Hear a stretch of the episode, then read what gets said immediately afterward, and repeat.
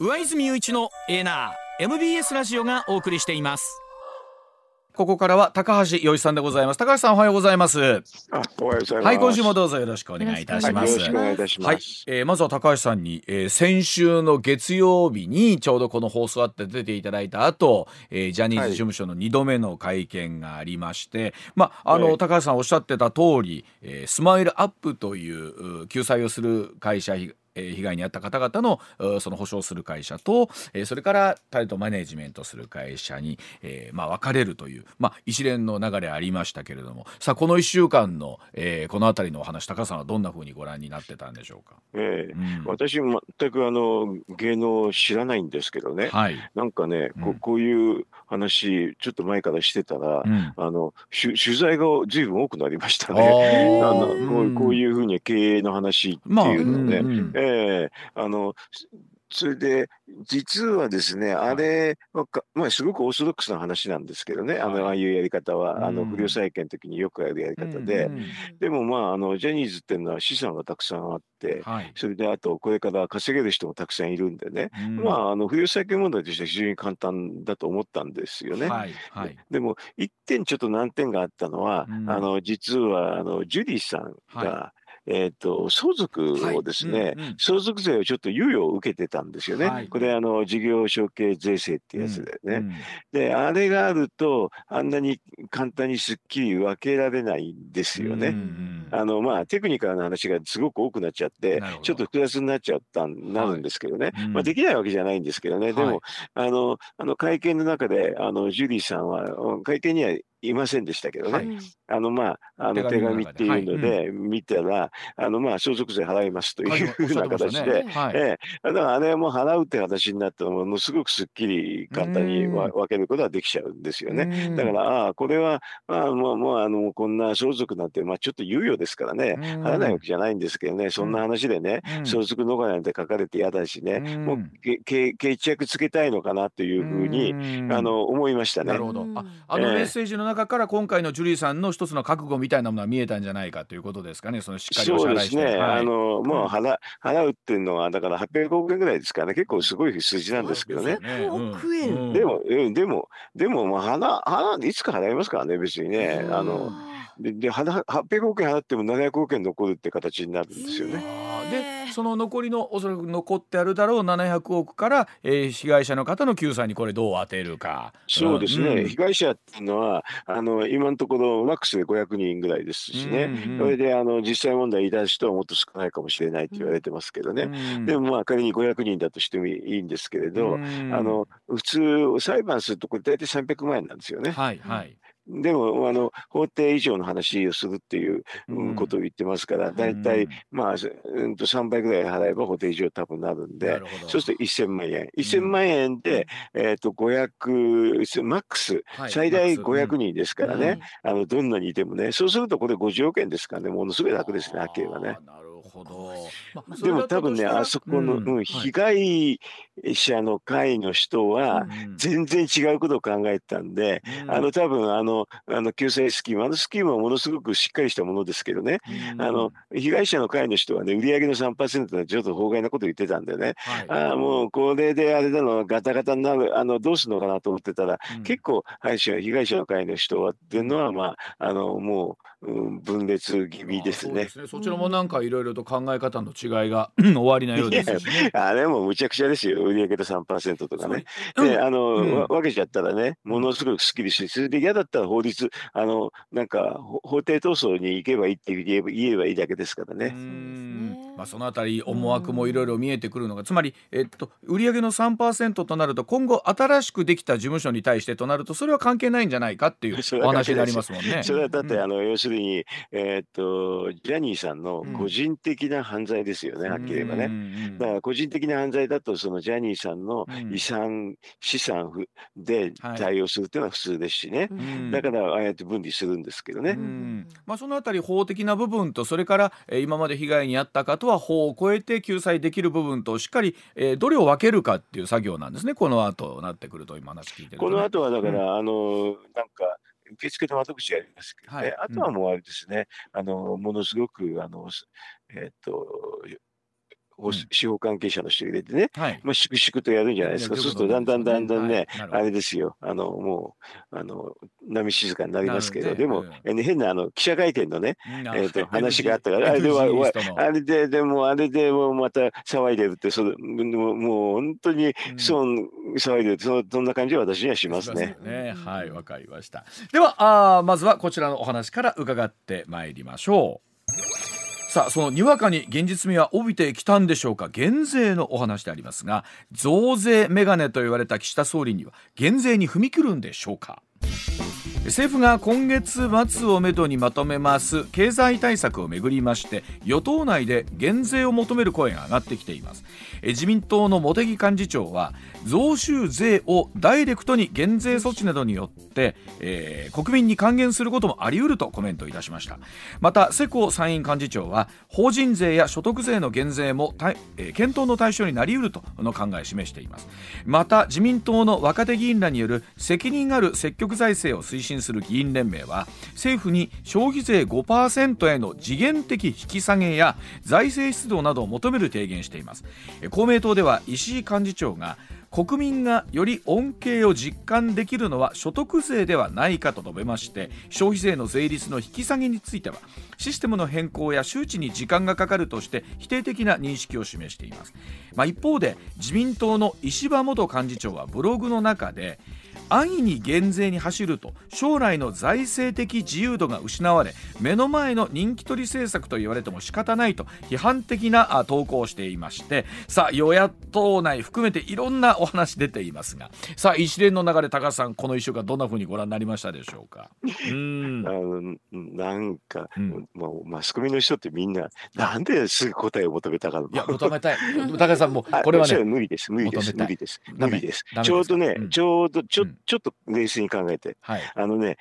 うん、まとめるのいつ？えっ、ー、と、10月末、うん、今月末でしょ？あと3週間でしょ？はい、あと3週間。3週間もあるリーグ戦なのにね、うん、なんで最初に答えが出ちゃう？まあそうなんです。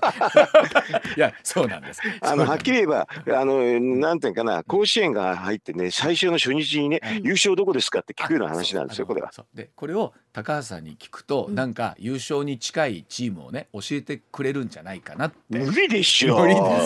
すそれは甲子園の初日、初日が出る前に、どっか優勝チームかなんて、あもうちょっと言うとね、あの甲子園のね、各地区の予選会が始まった時に、今年最後優勝、全国大会どこでしょうかって聞くような話ですよ、これ。そうなんだ。高橋さんなら答えてくれるんじゃないか無理です、無理です。無理です、絶対に。こんなあと3週間もあってね、いろいろね、ドンパチドンパチがずっと続くんですよ。ここからそんな感じでどんどん動いていくいろんなすごい動きだからもうあの最初はこうやってねあのなんていうかなあの減減税の人たちの、今あのおっしゃってくれたね、あのまあこの中で自民党若手中堅の会にある会にあるってこの辺りがね、あのもう先にさーっと動いてるんですけどね。うん。そういう動きっていうのは構想して、まああの茂木さんとか、まああのまあ成功さんとかね、あとも公明党まで飛び火してて、まあ、あの、最初の、あの、陣取り合戦では、まあ、あの、いいところまで行ってますねっていうレベルですからね。でもまあ、まだ、あの、最後で、だってまだ多分、全国の予選会も始まってないようなレベルですからね。でも、あの、その、岸田さん自体はその増税メガネというまあ言葉が出てきてあれですけども、うんうん、その減税みたいなカードというのはやっぱお持ちは持ってるのは持って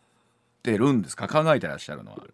これからずっと詰め将棋みたくなってていろんなんで陣地を取ってってね最後ね、もう行くとこなくなったらそれやるでしょ。行くとこなくなったらそれがある。えー、だからもうでも反撃も早速来ててねこの石破さんとかね,、こういうふうに言わない人にね、あのまあね財務省の方はねもういろいろとね、あの物流作戦で圧力をかけてね、えー、と昨日の、えーと日曜日のいろんな、あの朝の討論なんか、政治討論番組なんかあるじゃないですか、あれなんかでももういろんな知ってるのすぐ分かりますよ私は。あそこ、えー、日曜の討論番組見ただけで高橋さん、えー、誰がどこにどのメッセージを送ってるかっていう、えー、うん、そうだからどういうふうに送ってどうやって巻き返してくるかなんて大体わかりますよ。うん。だからもうね大体ね、うん、あのコメンテーターの人なんかもね、うん、あのあれですよね。大体そこでね言わ言言われあなんか財務省からねレク受けて、うん、あ喋ってるなっていうのはすぐわかりますね。財務省からレク受けてるなまではか。わかりますよそんな。あだからね目の目の前の人気取りだとかね、えっ、ー、と、うん、なんていうかなあの、うんと選挙向けのパフォーマンスだとかね、こういうコメントっていうのはほとんど大体そうなんです。なるほど。で中身がないですよ。中身全くないでしょ？そういうコメントは。だから何が中身があるのかちょっぴり分かんないでしょ？これ。はい言われたらね確かにその将来の財政的自由度が失われ、うん、ななんだそんなさっぱり分かんないし 言ってる意味が。でそこのところにただまあ人気取りだとかっていう言葉が出てくるとそりゃそうだみたいになっちゃうわけですね世の中、ね、だからまあじゃ世の中だからマスコミの人がそういうのでね、うん、またこう動くわけですよ。あのそれでね大体だからレコを受ける人っていうのはマスコミなんですよはっきりとね。あの要するに銃弾爆撃財務省がしていくんですよこれから。それでその時に、い、ろいろなねちらつかせてね、いやお宅のあれですねあの交際費はどうのこうのとか言いながらね、いろんな声で言われていくとね、ああって。本当ですよそんな。あそうですよ。そういうつもり。あレク受けたことない人はよくわかんないと思うけど、あのこれ銃銃弾爆撃ですからね本当に。これからこれからね、あれですよ報復っていうかね、あの財務省の方からねどんどんどんどんどんどん出てきてこの手の話が出てきますよ。え高橋さんのところに例えば議員の人からちょっと教えてくださいとかここどうですかっていう相談みたいな結構来るんですかやっぱり。あそれは結構多いですよね。だからあの 必ずね財務省の方はね、うん、このうんと将来の自由度だとかね、うん、あと今の財政状況だとかそういうことを言ってくるわけですよね。それでだから今回の話って実はね、あのうんと財源問題はないんですけどね、あのどういうふうにないかないが分かるかっていうと、はい、岸田さんになってから、はい、あの3年間ぐらいの、はい、えっ、ー、と当初予算とか補正予算っていうのがあって、はい。はい、その時に税収の見積もりっていうのが出てるんですよね。はいで、それをどのくらい上回る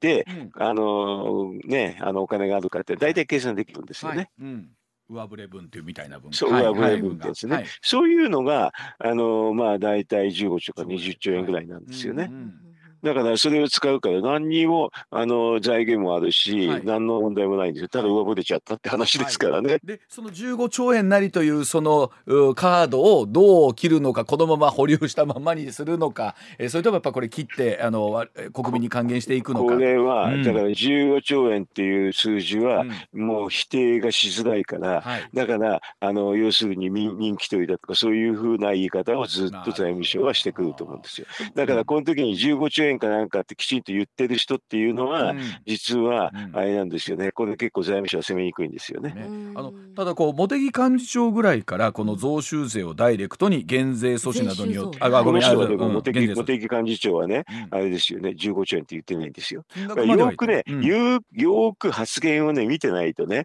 この世耕さんは15兆円って言ってるの。はいはい、それであと,、えー、と自民あのこの若手中堅の人は20兆って数字をはっきり言ってるんです。はい、それとあと公明党は言わない。数字だからこの辺りのところもまだね攻防戦があるんですよ。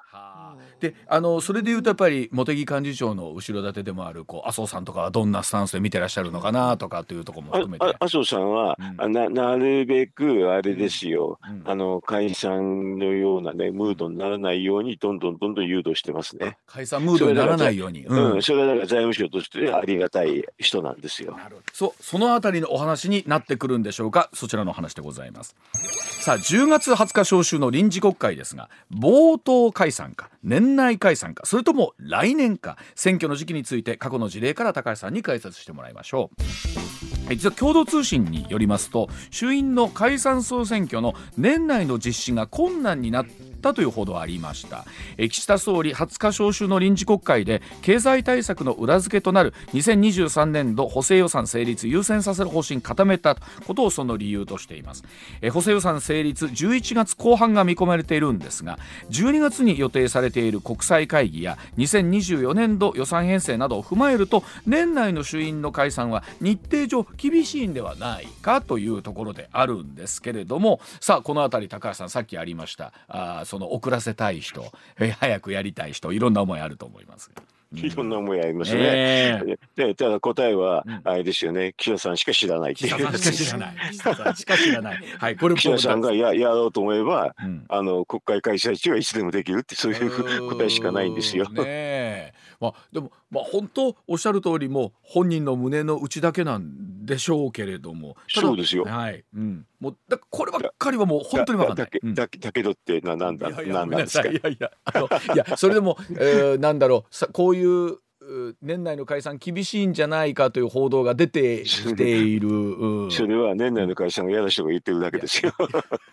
嫌な人がそんな風な情報を出しながら本人は絶対本人は絶対に出さないですまあそうですよね。そうですよね。ええ、本人出したら終わりですからね。もうねまあね、あの最後までそのカードはということになるんでしょうけど、え、高橋さんあの新聞の記事の中でね、実は冒頭解散がこれまでえー、っと戦後4回行われてるという記事をお書きになってまして過去だからみんなが冒頭がないないって言うからね、うん、いやないってこともないでしょっていうふうに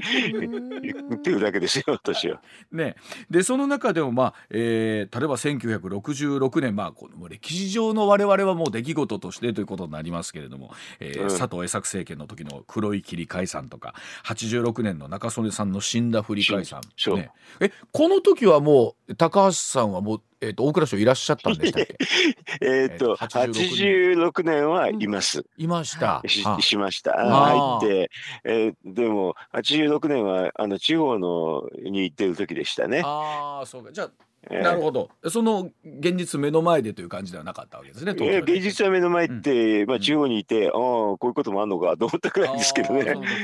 はい。えー、96年の橋本龍太郎さんの時の小選挙会これはうんこれはあの、えーと、勝ち補佐してたから、はい、あのあのいたんでねおこういうこういうこともあるのかなっていう感じ。やっぱりこういうこともあるの、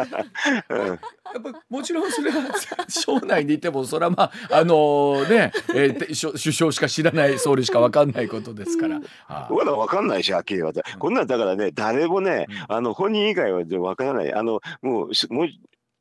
えっ、ー、とあと2017年の安倍さんの時は、はこれはやるかなって正直言って、うん、あの政府の中にいなかったんだけどある程度分かった。やっぱりその空気の濃淡みたいなのはあるんですね。あもうそれはだからよくそのね、うん、人人とかね、うん、えっ、ー、とそういうのをよく知っててこういうふうに出るんじゃないかとか、そういうふうに読むだけですからね。で、その濃淡でいうとどんな86年とか96年は全然ね、全くね、あのなんていうかな中中曽さんなんて別にねそんなまだねあのペペだから私なんか知らないしよくね。で橋龍さんっていうのってまああの岡山省の下でねあの剣道やってるのは見たことありましたけどね まあそのぐらいしか知らなかったから そんなによく知らないね。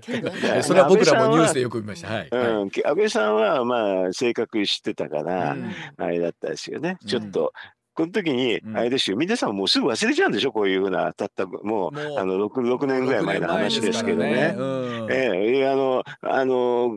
この時に小池百合子さんっていうのがね希望の当店でものすごくムードになったはい、あったでしょ、はい、大ブーム、はい、うん、ものすごい焦って、これでまああの安倍さんって実はね小池百合子さんをすごく、まあ、警戒をしてる人だったんですよ、うん、だからあの第一安倍政権の時なんかちゃんとね自分のところに入れて、防衛大臣までさせてやってたんで、そした。らね、あの人ポーンと外出てね、だから結果でで安倍さんの回顧録を見るとね、小池百合子さんはジョーカーだって言い方をしたでしょ、ジョーカーっていうのはどういうのかって一人でね、うん、全部ゲームチェンジができちゃうってそういう意味なんですよね。そういうくらいすごく警戒してたんで、うん、もうあの希望の塔が出た時はもう大変でね、はい、あこれでひょっとしたらやられちゃうかもしれないなっていう状況の時だんですよ、これ。はい、という。それ、うん、でも、あのまあね上手の手からってやつでね、あのちょっとした発言で、うん、まああれですよね排除っていう話して、う。ん、あの流れがちょっとでもね、はい、あの時は流れがどこだけ変わるかってよく分かんないですよ。分かんないんだけど安倍さんはもうそれは変わったと思ってガーンと仕掛けたんですよ。それでいうとやっぱり高橋さん。その97年の解散の時は結構まあ印象的だったなというイメージですかやっぱり。インパクトあったなっていう感じですか、その、えー、2017年の。17年は、はい、あだからあこれはこういうふうないろんな動きで、あの要はあの判断するって安倍さんその勝負感とかそういうのもありますからね。だからそういう人はそういうふうにあの勝負感があってあのなんかちょっとね、あの、自利品になる前にやるとかいうね、あのことをやるんだなという正直思いましたんでね。あの今年それこそ2話か6月ぐらいにねそれこそ34か月前に1週間の間にすっごい解散風がぐっと吹いて一瞬でこう鳴りやんだみたいな時がありましたけれどもそうですねだからああいうのであの思うと今回もねだから今回年内解散がないって言ってる一つの根拠っていうのはね、うん、まああの岸田さんってそんなねあの気も座ってないよって話なんですけどね。なるほどなるほど。はいはいはい。ええー、まあおっしゃる通りこればっかりはあ総理のお気持ち一つということですから何があるかわからない。うん。でこのこのなんですよ本当にねあの冒頭でねね、これから会あの国会開きますって言って、その次にね、解散しますって言うんです。はい。ね、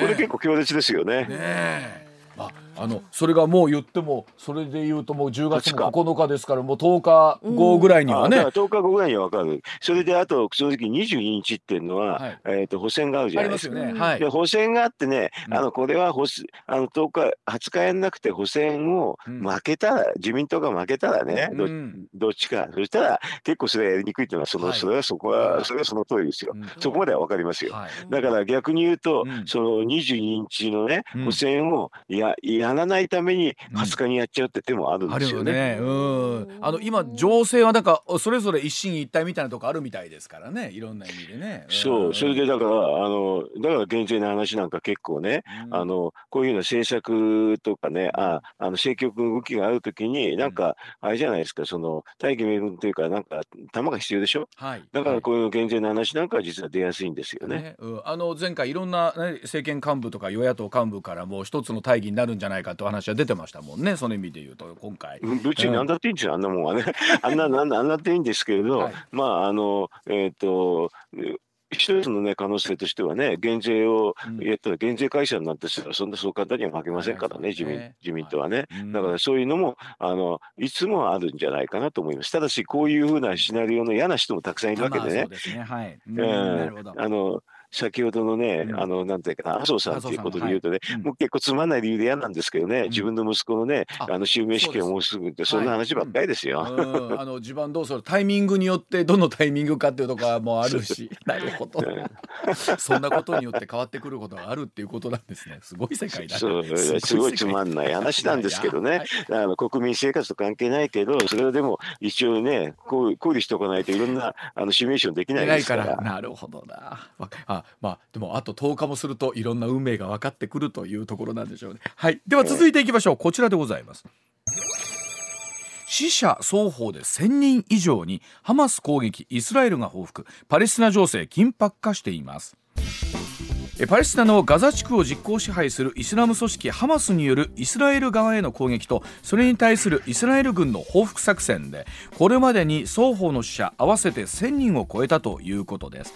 イスラエルのメディアによりますとこれまでにイスラエル側で少なくとも600人が死亡し2000人以上が怪我をしたということです。一方でガザ地区の保護保健当局は8日イスラエル軍の攻撃によってこれまでに413人が亡くなった。死亡したとしていてイスラエルとパレスチナの双方の死者合わせて1000人を超えています。でアメリカのバイデン大統領は7日ハマスによるイスラエルの攻撃についてテロは決して正当化できないと非難しイスラエルを支援する姿勢を強調しました。さあこの週末ですが、えー、高橋さん一気にこちらに動きが出てまいりましたけれども、はい、いやこれは世界の中ではものすごくでかい話ですね。はい、はい、はい、うん、だからうん、なんか海外のニュースなんてこればっかりずっとやってますけどね。ああ、そうでしょうね。あの BBC とかね、はい、やっぱり中東っていうのは弾薬庫って言われてるやつでね、家、えー、で、あのー、まあちょっと前にまではイスラエルと、まあ、サウジっていうのが、うん、まあ、歩み寄ったりしてっていうので、うん、あの弾薬庫のあの話はちょっとないとい。うふうなことだったんですけどね。歩み寄ると歩み寄ると不満に思う人も絶対いるわけですよね。このハマスっていうのは、まあ、まあテロ組織ですか。ら、まさにそこは不満に思っている。うん。不満で思ってそこで、あのまあ、仕掛けてきたんですけどね、うん。でも普通はイスラエルっていうのはものすごく情報機関が発達してるから、はい。いろいろとあ事前に、はい。えー、と情報入手したりして、うん。えー結構あんま大きくならないようにあのあっても結構小規模に抑え込めるっていうのが今まででしたけどね。そうだったんですね。はい。うんええ今回のはあれですよね、このハマスが攻撃するときにイスラエル領内まで来ちゃって、はい。もう民間人をたくさん人質まで取ってっちゃったってんだ、これが大変ですよね。つまりそれは予測できなかったってことですか？予測できなかったんですよね。だからそのくらい隠密にやるのと、あと、あの兵器がものすごくミサイルもあのたくさん飛んできたっていうんでね、うんうん。これだからうう、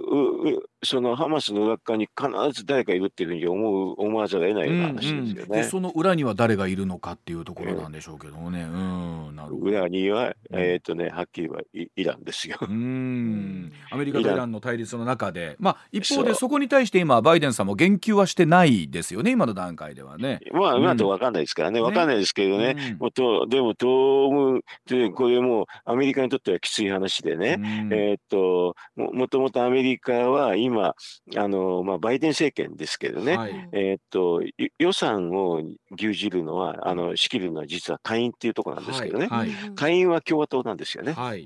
共和党なんだけど、共和党のこの間でしょ、はい。議長が解任されたでしょ？し。ねええシさんね。と思うでしょ、あれは。はい。うん。なんで共和党なんて、だから共和党の中がちょっと分かれてるんだけど、これ、うん。解任されたあのこ育成を考えるとね、うん。実はこれ、ウクライナに対する支援の話なんはいですよ、すごい。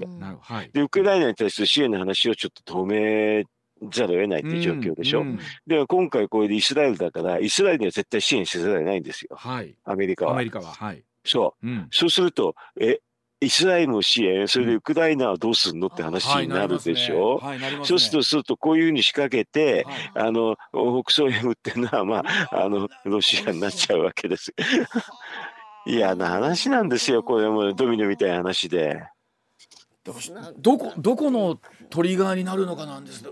いや、もうことです取り替えになって、うんそのだからウクライナが今度苦しくなるんですけどね。はで、でも、これはまあ、ウクライナの方を、あれですよね、うんある程度やんないと、ヨーロッパの方大変になっちゃうからっていうのは、そうですよねもう大変大変ですよね。あこれで、うん。そそれだけならいいですけどね、ちょっといろんな話しちゃって申し訳ないけど ね、はい。あのね、えーっとね、実は台湾のトリガーにもなっちゃうかもしれないんですよ。すか要するにアメリカがウクライナと、はい。えーっと、このイスラエルにね、うん。どんどん注力していくってことは、はい。台湾の方は手薄になるからですよね。あー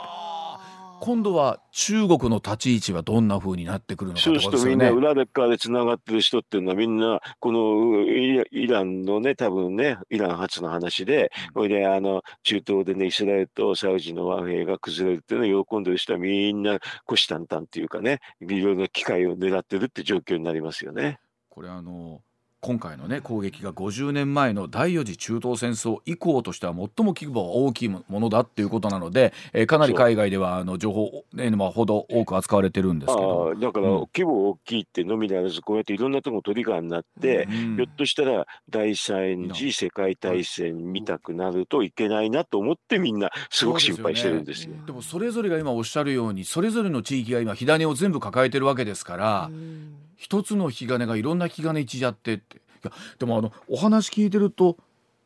ちょっとその可能性というかなんか嫌な話ですけどいや嫌な話ですけどね、だから、うん。こういうのはもう冷静に頭を、あのえ冷やして、それでもこういうふうなこともあり得るってんで、それでどうこうどう何かしなきゃいけないっていう考えるだけなんですけどあね。のどうでしょう？先ほどからになるんですかね？一応国連の安保理が非公開でということで行われてるみたいなんですけれども、まあ、そこで一体何ができるのかですよね。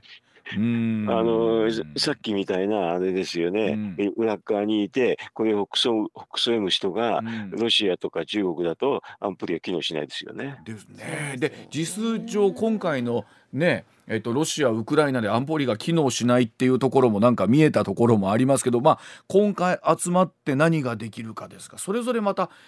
どうでしょう？高橋さんこれ何を注目していきながらこの ニュース見ればいいですかね？まあ、一つは安保理がよく機能するかどうか。それで安保理が、あの本当に、あのだから中国ロシアがどうなるのかっていう話になるんですけどね、はい、まあこの、うん、ちょ歴史的な背景がちょっと違うのでねこの、このイスラエルのあ話はね、はい。はい、歴史的な背景が違うから安保理が機能ちょっとするんであれば、まあまずよしですけどね、安保理の機能の仕方によってはね、まあこれはウクライナと、まあそれになると、次に台湾がトリガーになっちゃいますよね。あのにわかなんか国際情勢がえらいことになってきてるなという感じになりましたねこれ。なっちゃうと、日本だって、そんなのんきなことを全く言ってられないんですけどねこれはね。今それ言うとバイデン大統領はいろんなところに今メッセージをどう送っていくか大変ですよね。あの議会であれでしょ。次に多分あの下院議長はまた共和党から出るんですけどね、はい、その人たちは対強硬派だから絶対にこれはウクライナに、あじゃなくてウクライナにお金出すなでもイスラエルにガンガンやれって話になるんだけどバランス取んなきゃいかいけないでしょうからね。で一方で、えー今回またさらにロシアに対して北朝鮮からどうやらミサイルが弾薬がいってるんじゃないか言ってるという話あります、うん、この間あの、うん、北キム・ジョンウンと会ったから弾がどんどんいくから、うん、バランスがあれですよね。ウクライナで崩れると。そうするとそっちのも大変になっちゃうっていう話になって、ね、いやいや。それでみんなが大変になると実はあのねお隣さんのね中国なんかは、はい、まあ、台湾のところをね、ねまあ、いろんな気持ちが出てきちゃうわけですよ。とと台湾統一とかいうのがね、どうせやるんだったらそうやって自分たちが有利な時にやりたくてやりたいに決まってますから。じゃあ日本岸田さんはどんなスタンスで何をこうメッセージしていくのかというあたりになると、うん、本当に大変。そのあたりのお話、えー、CM 挟んでさらにお話聞いていきたいと思います、はい。はい、上泉雄一のえー、な MBS ラジオがお送りしていますさあ先ほど CM の前でしたけども岸田総理は今回のことに対して、まあ、あの X ツイッターの中でメッセージを出しましたけれども、うん。はい、さあ今後日本国内の取っていく立ち位置含めて高橋さん どういうふうにしてどういうふうになりますかね？まあ、これはまああのすごくわかりやすいのでハマスは、うん、えっ、ー、とテロリスト集団だからっていうことで、うん、テロは許さないっていうことを、はい、まあ当面すぐ言うっていうのは、そう思ったんですけどね。そういうのもちょっと遅かったですね。他の国の動あのねトップの動きに比べてね、ここはすぐ簡単に言えるんですよ。はいこれでまあ民間人をね、あのなんか略奪してね、はい、テロ行為やってるってないかんっていうふうなのはすぐ言えるはずなのに、これ遅いですか？遅かったですね。これももっと早く打たなきゃいけないってことまあ他のところはもうさ、これこれからここはもうミニマムナインとして簡単ですからね。うんうんうん。うん、この後状況がまあどうなっていくかということになるんですけどもこの辺りは見ていきながらということになるわけですか、やっぱり まあ、まあ、国連の話を見て、うん、あれなんでしょうね、あのやっていくんだけど、まあど、どっちにつくかっていうのは明らかなんですけどね、このね、はい、あの問題は。あのなんか高橋さんねこんなお話が出てきた時にどっかでまあ僕ら最悪のことにはなんかならないいい方がいいなみんな思うんですけど、うん、思いますよ。思いますけども、うん、その可能性も今回高橋さんお話聞いてると本当に否定できないっていう現実はあるっていうことですね。あのあと半年間ぐらいの間でね、うん、あの要は今回どーっと来ちゃったからそう簡単に停戦っていうのは難しくなるんでしょうけどね、これがずっと半年ぐらい続いてると、うん、あれですよね、その後にあの台湾の総統選が終わっちゃうでしょ、はい。はい、そうするとあの台湾有事っていうのが結構早くなる可能性がありますよね、うん、その総統選以下ですけどね。ですね。しかもまあここにまたアメリカの大統領選などというのもあり、いろんなこうそうですよ。ね、大統領選があったりで、ね、強硬派がすごく強くなっちゃうと、はい、ウクライナに引くでしょ、ウクライナに行くとあそこで壊滅的になるんだろうけど、でもまあ、ウクライナの方は欧州を押すはい、押さないとダメでしょうしね、はい、でも今ウクライナの周りでも少しずつこのね対ロシアのことも含めてですけどちょっと引いてきてる感じもありますもんね。ヨーロッパの中でも。ヨーロッパはだからアメリカが今までほとんど出してたんでねアメリカが引かれるともう本当にポーランドが大変になっちゃうんで、はい、だから今必死になってあれでしょ、うん、アメリカにとどまるように言うけどでもこれはあれでしょ？う、あのアメリカとしてはイスラエルの方が多分優先ですからね。アメリカとしてはイスラエル。あなるほど、えーはい、それでウクライナはあのはっきり言えばもうあんまり優先しないでヨーロッパに任せたって話になるでしょ。そうね、そうすると台湾もね実はねこれ日本に任せたっていう可能性あるん。ですよ。はあ世界のバランスが一気にというところになりました。はい。さあ時刻7時になりました。では高橋さんには次のこちらの話題お話を伺ってまいりましょう。さあ日本 IMF 出資2位から転落なんでしょうか。中国とドイツを下回る可能性があります国際通貨基金 IMF と世界銀行は9日から15日アフリカ北部モロッコで年次総会を開催します。でそんな中こんなニュースが出てましてこの IMF が年内にまとめる増資改革で日本の出資順位現在の2位から転落する可能性があるということなんですね。でこの経済規模に応じた計算式を当てはめますと中国とドイツに逆転されて4位となる公算が大きいんですが、えー、この日本の近年の経済の停滞反映される形で日本の国際的な発言力低下に直結するとみられています。まあ、高橋さんこれお話聞くと我々からするとちょっと難しいニュースかなと思うんですけれども、うん、高さん、まあ、あの、うん、難しいっていうかでも、はい、国際機関にどんなポストを握るかってそういうに近いから、ね、別に、はい、あのそれほど難しい話じゃないですけどね。はいねうん、まああの今のまあちょっと前、あの、なんていうかな、はい、あの、IMF っていうのは専務理事っていうのがいて、まあこれがトップなんですけどね、はい、専務理事なのにトップなんだけど、で、えー、まああの、ちょっと役が専務理事ってやっちゃったんだけど、まああの、まあ普通で言えば、あれですね、総長みたいなところがいて、その、その専務理事は、これはもうヨーロッパ人って決まってるんですよ。もうあの、この戦後ね、IMF 世界銀行っていうのは戦後体制でできてるから、もうこれはね、なかなか治らないですよね。だからもう既得権ですね。それであと副専務理事っていうのがいて、ここが、うん、まあ、あの、3つポストがあったんですけどね、はい、そしたら途中で中国が、あれですよ、うん、もうよこせってよこせって大変だったから4つに増やしたんですよ。そう、あ、4つに増えたんですね。はい、はい、これは中国の圧力ですよ、はっきり言えば。う。ん、それで4つ、だから、あの、4つに増えたんだけど、あの、そのうち、アジアが日本と中国両方持ってるから、ここはみんな不満があって、国際社会の中でもうちょっと他のところでバランスよくって話になって、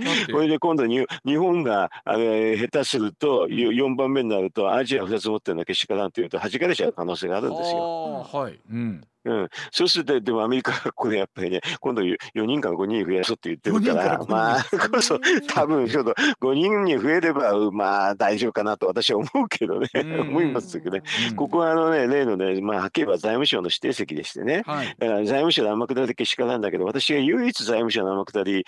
いいって言ってるのは、この IMF だけなんですからね。そうなんですね。うん、もう、だから、力パワフルある、パワフルだから財務省は国内ですごいロビングやるから、だからそのロビングロビングは国内でやんないで、この国際機関でやれっていつも私言ってるんですけどね。でこちらの方はやっぱり国益としてそこでポストをしっかり持ってるというような意味があるでしょう、えーうん、でも全然やっぱり財務省も外内弁慶だから外はあんまり強くないんですよね。これはどうなんですか？さっきはその可能性があるというニュースなんですけどその可能性もやっぱりお話あると。これは多分アメリカが、あのね5校に増やせって言ったら多分5人に増えて、うん、日本もそれに同調するだろうから、うん、まあとりあえずは 4, 4番手に下がっても、まあ安泰かなと思いますけどね。今だからお話聞いてる国内ではすごい内弁慶で強いんだけど国際的には弱いって そういう弱いんですよ。だからもうこんなね国内で力使わないで外でやれよって私はずっと言ってんですけどね。そうそううちではもう増税の話ばっかりしやがっててね。で減税の話になって減税けきしまったりするでしょ。そんなのやめてもう国際社会だからやれよと。はい、いいですね。あの祝日モードでなんかあの今気持ちよくなんかそうなんってって言って そうかでもやっぱりそこでポスト一つ取ってる取ってないっていうのはその国際的な結構大きいですよ大きいんですねこれ。それは大きいですよ。副専務理事だから大きいですよ。左理事はね、十何人いますから。ああそうなんですね。だから国連のあれですよ、常任理事国になるかならないかに近いんですよ、ここは。それぐらい大きなポストなんですねこの IMF あのやっぱ IMF ののってね、な中 IMF 自体が世界ではあんまり大きくないけれど、IMF の中ではまあ常任理事国に近いようなポジションですからね。ここは財務省、あの天下りぜひ頑張れって私なんか応援して。えこれもまた来週ぐらいにはそんなお話がねあの現実味になってくるのかな。いやでも高橋さんそれで言うと来週またお話聞く段階でイスラエルがどうなってるのかっていうとかちょっっとまたね大きくどれら動くんだろうか。あれはちょっと長長引き打撃が大きい大きいから、うん、もうあの取り返さなきゃいけないからちょっと長引くような気がしますけどね。高橋さんに初めてねそのロシアウクライナ情勢聞いたのが番組始まって半年ぐらい。ねちょうど1年半ぐらい前でしたけど、ね、長くかかるよっつってやっぱり長くかかったし。で今回もそれこそおっしゃるように半年以上はかかってくるだろうという感じですか？やっぱりあの落ち着くまで、えー、あ結構あの打撃が少ないとねああっという間に停戦できるんですけどあそこ年中やってるから、うん、でも今回たくさんやられちゃったんでね、うん、やっぱりたくさん仕返ししなきゃいけないっていうのはまた長引きますよね。それであの、うん、もうあの攻め込まれちゃってるから、仕返さなきゃいけないんで、イスラエルとしてはね、ちょっと時間かかるような、ちょっと気がします。まだちょっと分かりません、ね、これ出たばっかりなんで。ね、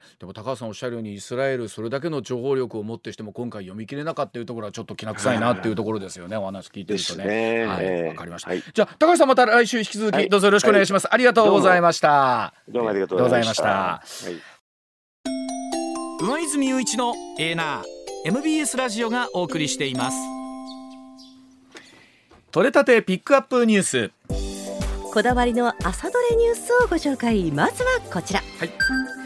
ラグビーのワールドカップフランス大会は昨日1次リーグが行われ、うん、リーグ組最終戦で日本はアルゼンチンに39対27で敗れ2大会連続の決勝トーナメント進出はなりませんでした。いや本当にあの中盤まではねもう互角の戦いだったんで、ね、これはという楽しみもあったんですが、はい、終盤やっぱりぐんぐん突き放される感じありましたけれども、まあここでの強さがやっぱアルゼンチン強かったんですが、うんうん、それでもスクラムは押し負けてなかった。ですしね松田選手のキックも本当に正確でしたしね。本当にあの日本代表は強くなりましたよね。いやあの本当にまたこれからラグビーシーズン始まりますから、はい、はい、楽しみですね。はい。はい、さあ続いてもスポーツの話題です。うん昨日バレーボールのワールドカップ最終戦が行われ、はい、前日にパリオリンピック出場を決めた男子日本代表はアメリカと対戦し、うん、フルセットの接戦の末3対2で敗れました、ね、日本は通算成績5勝2敗の2位で大会を終えましたやっぱりバレーもなんか強くなったんですね。はいはい、あのオリンピックでメダルを取ったのが、うん、1972年のミュンヘンの金メダル以来。これも随分と遠ざかってますからいよいよ今回のフランスパリオリンピックは楽しみという方。またさバレーの選手ってもうなんか本当にさらにイケメンの人が多くなってきて。スタイルもいいし顔も綺麗し。いやでも本当スピード高さも世界と互角以上ですから、それこれも楽しみです。それすごいと思う。はい、はい、うん、続いては海外の話題です。アフガニスタン西部で7日マグニチュード6.3の地震2回を含む大きな地震が相次ぎました、うん、これまでに2000人以上が死亡したという情報が入っています、うん負傷者も9000人を超え多くの建物が損壊したということです、アフガニスタンでは去年6月にもマグニチュード5.9の地震があり1000人以上が死亡しています、ね、そして国を2つ挟んで、ね、あの西の方ではまた今回戦闘状態行われているということですから、はい、今ちょっと不安定ですねいろんなところでね、はい。うん、続いても海外の話題です。アメリカの戦略国際問題研究所 CSIS の分析によりますと北朝鮮とロシアの国境沿いの鉄道施設で10月上旬およそ70両の貨物車両が確認されました、はい、北朝鮮がロシアに武器弾薬の供与を始めた可能性があるとのことです、まあ、ロシアと北朝鮮の首脳会談が行われた後ということでもありますんであの衛星写真から見てそういうことだろうということなんですが、はい、本当にまあ世界が不安定なんだなということをこの辺り見ても分かりますね、うん、続いては国内の話題です東京都足立区の寺院源証寺の住職大谷忍正さんが死亡した事件で殺人容疑などで逮捕された霊園開発会社代表の男性らが大谷さんとの間で霊園の運営をめぐってトラブルとなっていたことが分かりました、まあ、あの納骨所にですね練炭が置かれていてそして焼却施設にもガソリンの入ったペットボトルが置かれていたということですから、まあ、この辺りさらに捜査でどんなことが分かってくるかということだと思います。最後は気になるこちらの話題です。キンキキッズの堂本光一さんが昨日主演ミュージカルの開幕記念会見の前に取材に応じました、うん。一連のジャニーズ問題について言及一部雑誌で引退も覚悟していると報じられたことについては決して自分とは本当に引退という意味ではなくて十字架を背負いながらやっていかないといけないという思いですと話しました。これまあ堂本光一さん主演の「チャーリーとチョコレート工場」の舞台挨拶本来ならそこでの会見になると、えー、どうしても堂本さん出られるとお話がそっちの方に引っ張られるので、まあ、お子さんも出演されているということなので、今回これ切り離してというところでこういった形でジャニーズ事務所のタレントの方がね、あの記者会見に応じるって非常に珍しいことだなと。それだけまあ大きな問題だったということなんですけれども、まあ、あのメッセージを聞くにこう世界一次はクリーンな会社にしたいというねお話ありました。さあこの辺りの思いがどういうふうに通じていくかということだと思います